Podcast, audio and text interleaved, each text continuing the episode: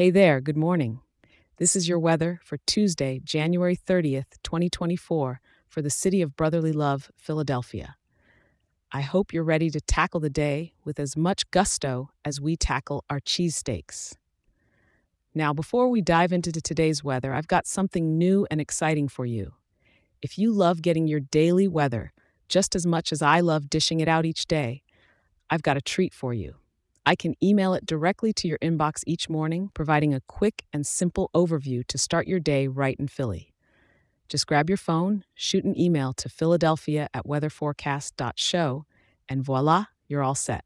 That's Philadelphia at weatherforecast.show. It's completely free and ready for you.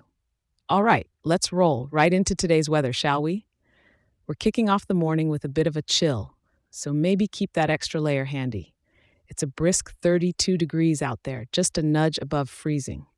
As the day progresses, we'll hit a high of around 44 degrees.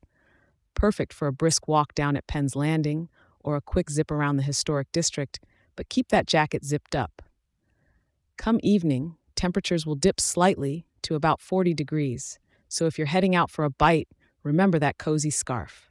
And for the night owls, it's going to hover around 38 degrees, with not a snowflake in sight, just a few scattered clouds up above. So if you're stepping out late, the cold won't bite too hard. The air's feeling pretty good with humidity sitting at 54%, and you'll notice a gentle breeze from the southeast at around 9 miles per hour, with gusts up to 18 miles per hour. With scattered clouds covering just 37% of the sky, you're in for a day with a mix of sun and shade.